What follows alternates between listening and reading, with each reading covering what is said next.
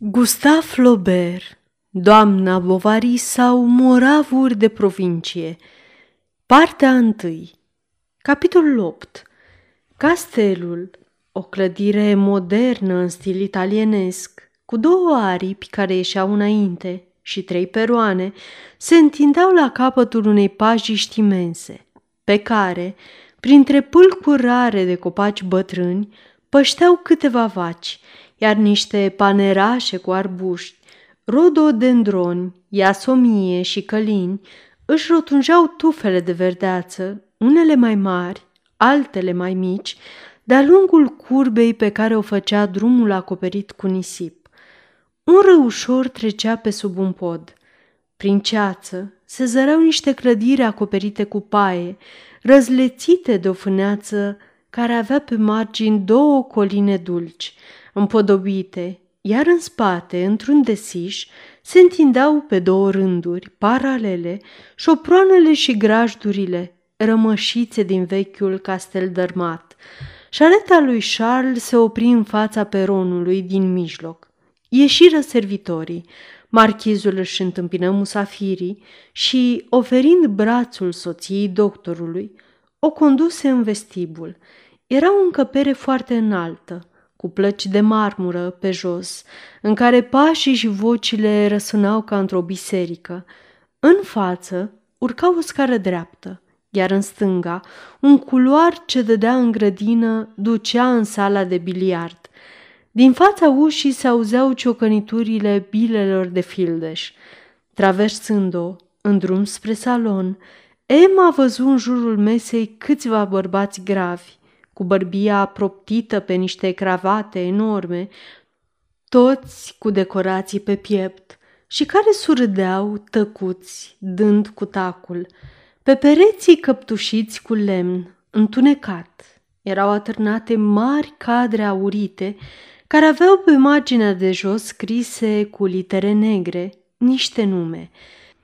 Emma citi Jean-Antoine d'Anderville Di Verbonville, conte de Vaubespiar și baron de Fresna, căzut în bătălia de la Cutra la 20 octombrie 1587, iar pe un altul, Jean-Antoine Henri Guy d'Anderville de Vaubespiar, amiral al Franței și cavaler al Ordinului Saint-Michel, Rănit în bătălia de la Og-Sanvast la 29 mai 1692, mort la Vobesiar la 23 ianuarie 1693.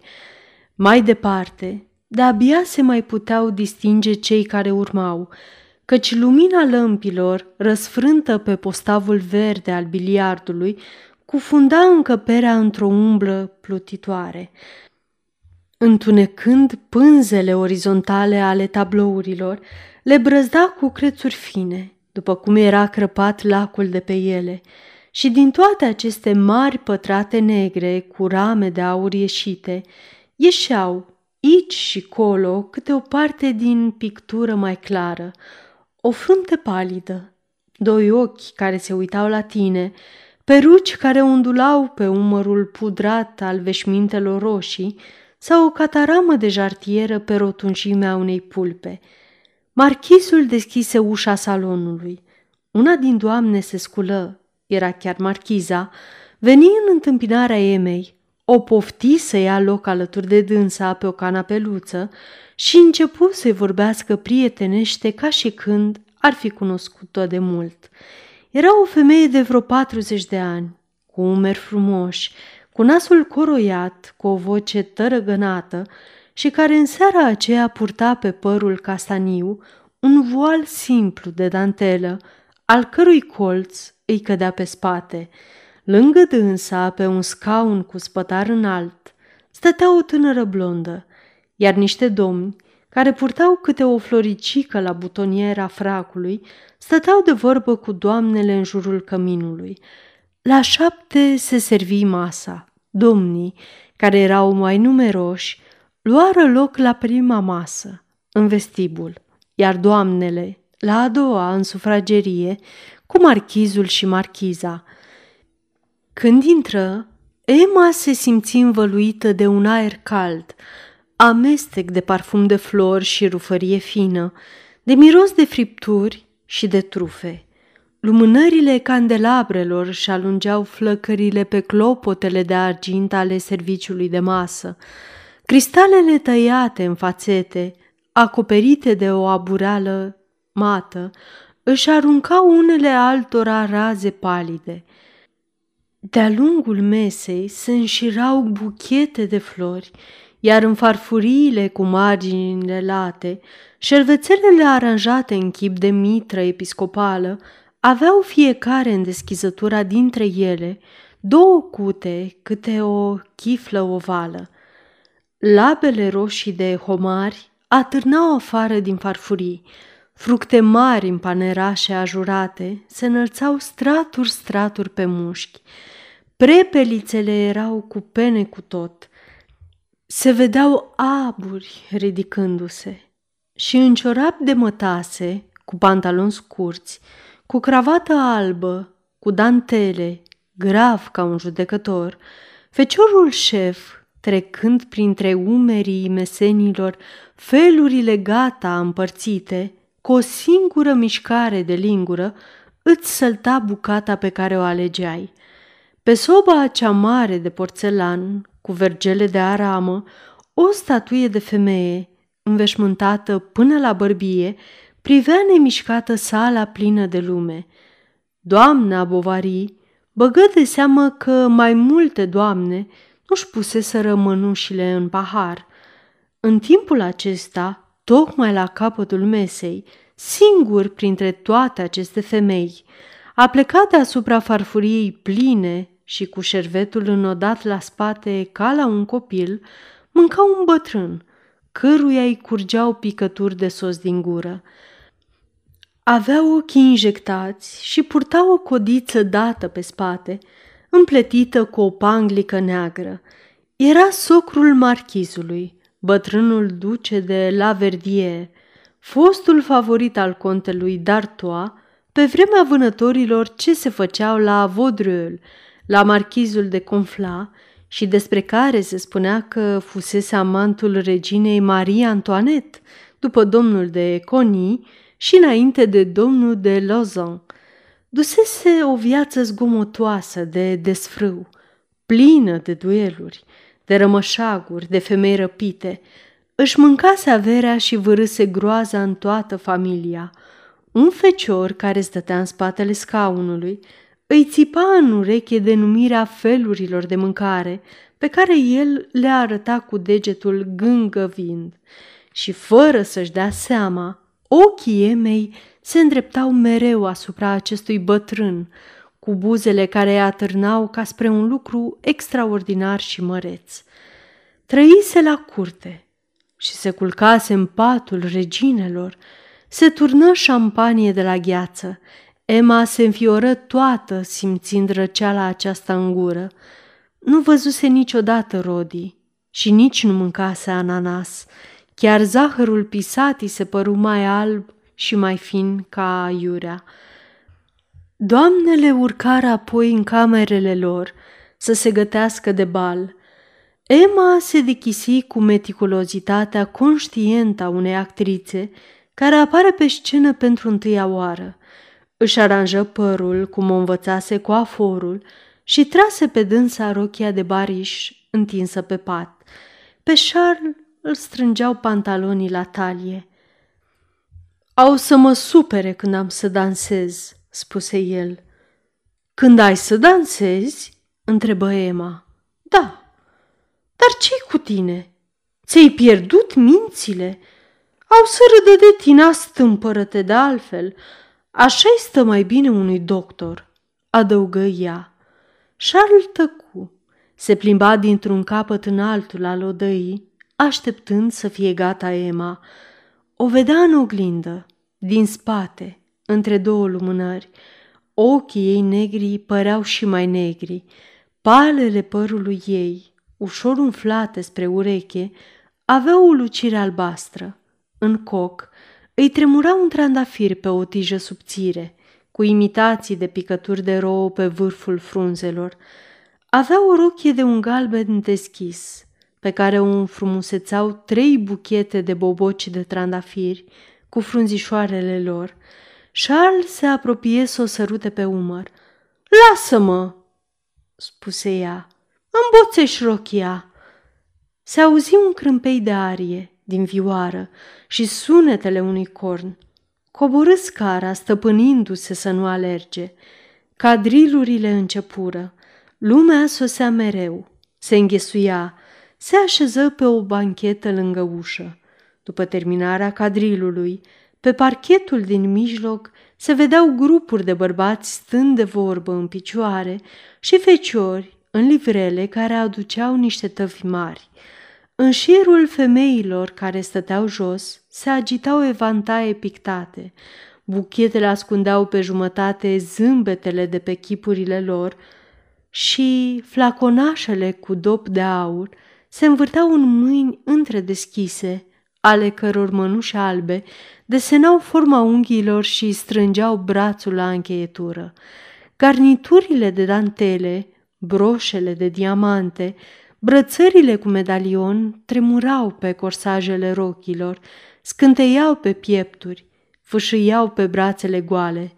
În pieptănăturile lipite tare de frunți și răsucite la ceafă, erau coronițe, buchețele sau crenguțe de nu mă uita, de iasomie, de flori de rodie, spice sau albăstrele, stând liniștite la locul lor, mame cu fețe posomorâte, purtau turbane roșii.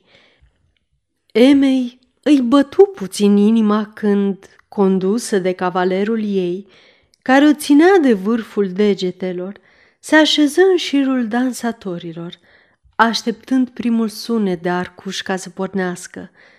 Dar emoția trecu repede și, legănându-se în ritmul orchestrei, înainta lunecând, clătinându-și ușor gâtul. La anumite subtilități ale viorii, care uneori cânta singură, în timp ce celelalte instrumente tăceau, îi flutura pe buze un surâs. Se auzea sunetul cristalin al monedelor de aur, ce se aruncau alături pe postavul meselor. Apoi, toată orchestra începea dintr-o dată, fligornul cu pistoane izbucnea răsunător, picioarele își reluau cadența, fustele se umflau, se atingeau ușor întreacăt, mâinile se întâlneau, se despărțeau. Aceiași ochi care se aplecau în fața ta reveneau să se uite fix în ochii tăi. Câțiva bărbați, vreo 15, între 25 și 40 de ani, amestecați printre dansatori sau stând de vorbă în cadrul ușilor, se distingeau din mulțime prin același aer de familie, oricare ar fi fost nepotrivirile de vârstă, de îmbrăcăminte sau de înfățișare. Hainele lor, mai bine croite, păreau dintr-o stofă mai moale, iar părul, adus în bucle spre tâmple, lucea de pomezi mai fine. Chipurile aveau acea culoare pe care o da bogăția, de un alb scos în relief de paloarea porțelanurilor, de lustrul jucăuș al atlazului, de lacul mobilelor frumoase și a căror sănătate e păstrată de un regim cumpătat de mâncăruri alese. Gâtul li se răsucea în voie pe cravatele joase, favoritele lungi le cădeau pe gulele resfrânte, își ștergeau buzele cu batiste brodate cu o inițială mare, din care se răspândea un miros suav. Cei ce erau în pragul bătrâneții arătau tineri, pe când pe fața celor tineri se întipărise ceva matur. În privirile lor nepăsătoare plutea liniștea pasiunilor satisfăcute în fiecare zi și prin blândețea apucăturilor lor străbătea acea brutalitate deosebită pe care o dă conștiința de a stăpâni lucrurile obținute fără mare sforțare, asupra cărora îți încerci puterea și îți desfeți vanitatea, cum sunt mânuirea cailor de rasă și societatea femeilor pierdute. La trei pași de Emma, un cavaler în frac albastru vorbea despre Italia, cu o tânără femeie palidă care purta o garnitură de perle. Lăudau coloanele Sfântului Petru, Tivoli, Vezuviul, Castela Mare și munții Casini, trandafirii de Genua, Coliseul pe clar de lună. Emma asculta cu cealaltă ureche o conversație plină de cuvinte pe care nu le pricepea. Se făcuse cerc în jurul unui bărbat foarte tânăr care, cu o săptămână înainte, îi bătuse pe Miss Arabella și Romulus și câștigase în Anglia două mii de ludovici pentru că izbutise să sară un șanț. Unul se plângea că îi se îngrășau caii de curse, altul de greșelile de tipar care schimonosiseră numele calului său. În sala de bal era un aer apăsător, lumina lămpilor pălea. Lumea se retrăgea în sala de biliard. Un fecior, urcându-se pe un scaun, sparse două geamuri. Auzind zgomotul cioburilor, doamna Bovari întoarse capul și zări în grădină, lipite de geam, capete de țărani care se uitau înăuntru. Atunci îi veni în minte Berto, revăzu ferma, mlaștina mocerloasă, pe tatăl ei în cămașă, pe submeri, și se revăzu pe ea, ca altă dată, luând smântâna cu degetul de pe oalele cu lapte de la lăptărie. Dar față de străfulgerările ceasului de față, viața ei din trecut, atât de deșartă până atunci, se ștergea cu totul și aproape nici nu-i venea să creadă că a trăit-o vreodată. Era acolo, iar în mijlocul balului nu era decât umbră, așternută peste tot. Mânca o înghețată cu vișinată dintr-o scoică de argint aurit, pe care o ținea în mâna stângă, cu ochii pe jumătate închiși, cu lingurița între dinți. Alături, o doamnă lăsă să-i cadă evantaiul tocmai când trecea un dansator. Ce amabil ați fi, domnule!" spuse doamna, dacă ați binevoi să-mi ridicați de după canapea evantaiul. Domnul se înclină și în timp ce întindea brațul, Emma văzut mâna tinerei doamne care îi arunca în pălărie ceva alb, îndoit în triunghi. Ridicând evantaiul, domnul îl oferi respectuos doamnei. Ei mulțumi, dând din cap și începu să-și miroase buchetul. După supeul la care s-au servit din belșug, vinuri de Spania și vinuri de Rin, supe de raci și de lapte de migdale, budincea la Trafalgar și diferite feluri de carne rece în aspic, care tremura în farfurii, trăsurile începură să plece una după alta. Dând la o parte colțul perdelei de muselină, vedeai lunecând în umbră lumina felinarelor. Banchetele se goleau. Rămăseseră numai câțiva jucători. Muzicanții își răcoreau vârful degetelor, umezindu-le pe limbă. Charles aproape ațipise, rezemat cu spatele de o ușă. La trei dimineața a început cotilionul. Emma nu știa să valseze. Valsa toată lumea, chiar și domnul Danderville și marchiza. Nu mai rămăseseră decât oaspeții castelului, vreo 12 persoane. Atunci, unul dintre dansatori, căruia îi se zicea familiar Viconte și a cărui jiletcă foarte deschisă părea ca turnată pe piept, veni a doua oară să o invite pe doamna Bovary, asigurând-o că el o va conduce și că o să se descurce foarte bine. Porniră încet, apoi mai repede, se învârteau.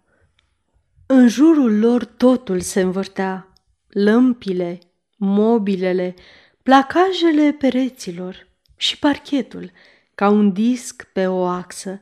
Când treceau prin dreptul ușilor, poala rochiei Emei se lipea de pantalonii lui.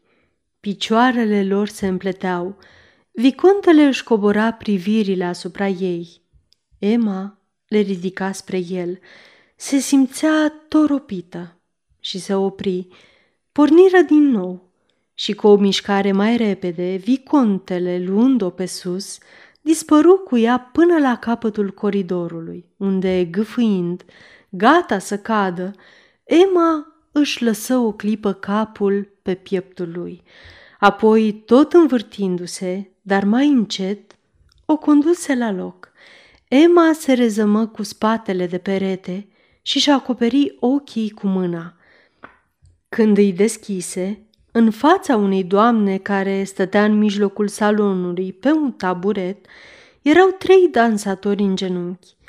Doamna îl alese pe Viconte și vioara porni iar. Lumea se uita la ei. Treceau și reveneau.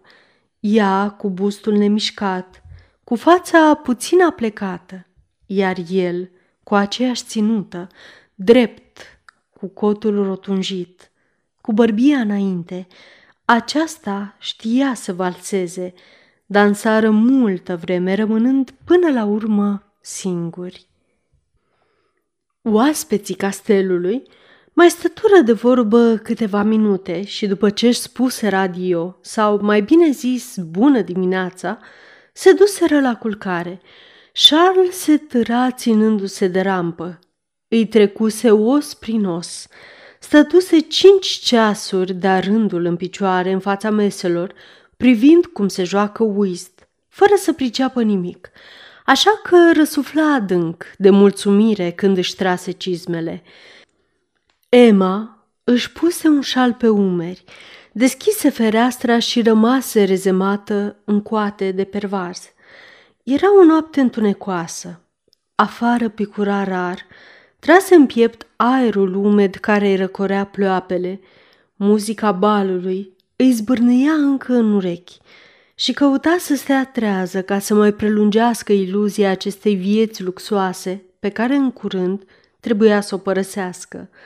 Se crăpă de ziua, privi lung ferestrele castelului, încercând să ghicească unde sunt odăile celor pe care îi remarcase în ajun. Ar fi voit să le cunoască viața, să o pătrundă, să intre cu totul în ea, dar tremura de frig. Se dezbrăcă și se ghemui în așternut lângă Charles, care dormea. La dejun fu lume multă. Masa dură zece minute. Nu se servi niciun lichior, ceea ce îl miră pe doctor. Apoi domnișoara Danderville strânse într-un coșuleț bucățelele de cozonac ca să le dea lebedelor din bazin și porniră la plimbare la sera încălzită, unde plante ciudate cu țepi zbârliți se înălțau în piramide sub ghivece suspendate care, ca niște cuiburi de șerpi prea pline, lăsau să atârne peste margini vrejuri lungi, încolăcite. Sera de portocali, care era tocmai la capăt, ducea pe sub un acoperiș până la atenansele castelului. Marchizul, ca să facă plăcere Emei, o lăsă să vadă grajdurile. Deasupra ieslelor, în chip de panere, pe niște plăci de porțelan, erau scrise cu litere negre numele cailor – când treceau pe lângă ei, fiecare cal se frământa în boxa lui, plescăind din limbă. Poderele cămării în care se țineau șeile luceau ca parchetul unui salon. Hamurile de trăsură atârnau în mijloc pe doi stâlpi care se învârteau, iar zăbalele bicelor, scările, frâiele erau așezate în ordine, de-a lungul peretelui. În timpul acesta, Charles se duse să roage pe un servitor să înhame calul la șaretă. O trase la scară și după ce se înghemuiră înăuntru toate pachetele, soții bovarii, luându-și rămas bun de la marchiz și de la marchiză, plecară înapoi la tost. Tăcută, Emma privea cum se învârtesc roțile – Stând pe marginea banchetei, Charles conducea cu brațele îndepărtate și căluțul mergea în buestru între hulubele prea largi peste el. Hățurile, lăsate în voie, saltau pe crupă, ude de spumă, iar lădița, agățată cu o funie la spate, bătea tare și regulat în coșul șaretei. Erau pe dealurile de la Tiborvi, când deodată le trecură înainte niște cavaleri cu trabucurile în gură. Emma a avut impresia că unul dintre ei era vicontele. Se întoarse, dar nu mai văzu în zare decât niște capete care săltau în ritmul schimbător al trapului sau al galopului. La un sfert de leghe mai încolo, șal trebuie să oprească un timp, ca să lege cu o sfoară popritoarea care se rupsese. Aruncând o ultimă privire asupra hamurilor, Charles văzut ceva pe jos, între picioarele calului, și ridică o tabachieră, brodată toată cu mătase verde, având la mijloc un blazon care semăna cu o ușă de capelă. Sunt și două trabucuri înăuntru, zise el. Am să le fumez diseară, după cină. Cum? Fumezi? îl întrebă ea. Câteodată, când am ocazia. Vârâ tabachiera în buzunar și dădu bici căluțului. Când ajunseră acasă, masa nu era gata. Doamna se înfurie. Nastasie răspunse obraznic. Pleacă! strigă Emma.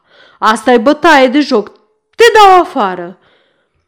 La masă era supă de ceapă și o bucată de vițel cu măcriș. Stând în fața Emei, Charles spuse, frecându-și mâinile cu un aer fericit. Plăcut lucru să te vezi iar la tine acasă. Se auzeau scâncelile Anastasiei. Charles ținea întrucâtva la nenorocita asta de fată. Altădată, în timpul văduviei, când n-avea ce face, îi ținuse de urât serii întregi de rândul. A fost prima lui clientă, cea mai veche cunoștință din partea locului. Ai dat-o afară de-a binelea?" întrebă el în cele din urmă. Da, cine mă împiedică?" răspunse ea. Apoi, cât li se aranjă odaia, stătură la căldură în bucătărie. Charles începu să fumeze, fuma țuguind buzele, scuipând tot timpul, lăsându-se pe spate la fiecare pufăitură. O să-ți faci rău, spuse ea disprețuitor. Lăsă trabucul și alergă la robinet să bea repede un pahar de apă rece. Apucând tabachiera, Emma o aruncă iute în fundul dulapului. Ziua următoare parcă nu se mai isprăvea. Emma se plimbă prin grădiniță, tot întorcându-se mereu pe aceleași alei, oprindu-se în fața straturilor de flori, în fața spalierului, în fața preotului de gips, privind înmărmurită toate aceste lucruri de altă dată, pe care le cunoștea atât de bine. Ce departe îi se părea acum balul! Cine oare îndepărta atât de tare dimineața de alaltă ieri, de seara de astăzi? Călătoria la Vobiesar făcuse o gaură în viața ei. Așa după cum, într-o singură noapte, furtuna sapă uneori în munți o prăpastie. Totuși, se resemnă, strânse cu evlavie în scrin frumoasa ei toaletă, până și pantofii de satin, ale căror tălpi erau îngălbenite de ceara alunecoasă a parchetului. Inima era la fel – frecându-se de bogăție, prinsese și ea deasupra ceva care n-avea să se mai șteargă. Amintirea balului deveni, deci, pentru Emma, o întreagă ocupație. În fiecare miercuri își spunea trezindu-se, Ah, acum opt zile, acum cincisprezece zile, acum trei săptămâni eram acolo. Și încetul cu încetul, în amintirea ei, și fizionomiile începură să se amestece unele cu altele, uită melodiile cadrilului, nu-i mai apărură atât de limpede livrelele și saloanele. Câteva amănunte se șterseră cu totul. dar părerea de rău îi rămase. Sfârșitul capitolului 8 Aceasta este o înregistrare Cărțiaudio.eu. Această înregistrare este citită cu respectarea legislației în vigoare pentru Cărțiaudio.eu. Copierea, repostarea, multiplicarea, vânzarea, închirierea și sau difuzarea publică a acestei înregistrări, fără acordul scris al Cărțiaudio.eu, constituie infracțiune și se pedepsește conform legislației în vigoare. Pentru noutăți, vă invităm să vizitați site-ul www.cărțiaudio.eu și să ne susțineți cu un like, subscribe și follow pe canalul de YouTube Cărți Audio. Îi puteți susține prin donații pe naratorii voluntari ai acestui canal. Vă mulțumim și vă dorim audiție plăcută în continuare.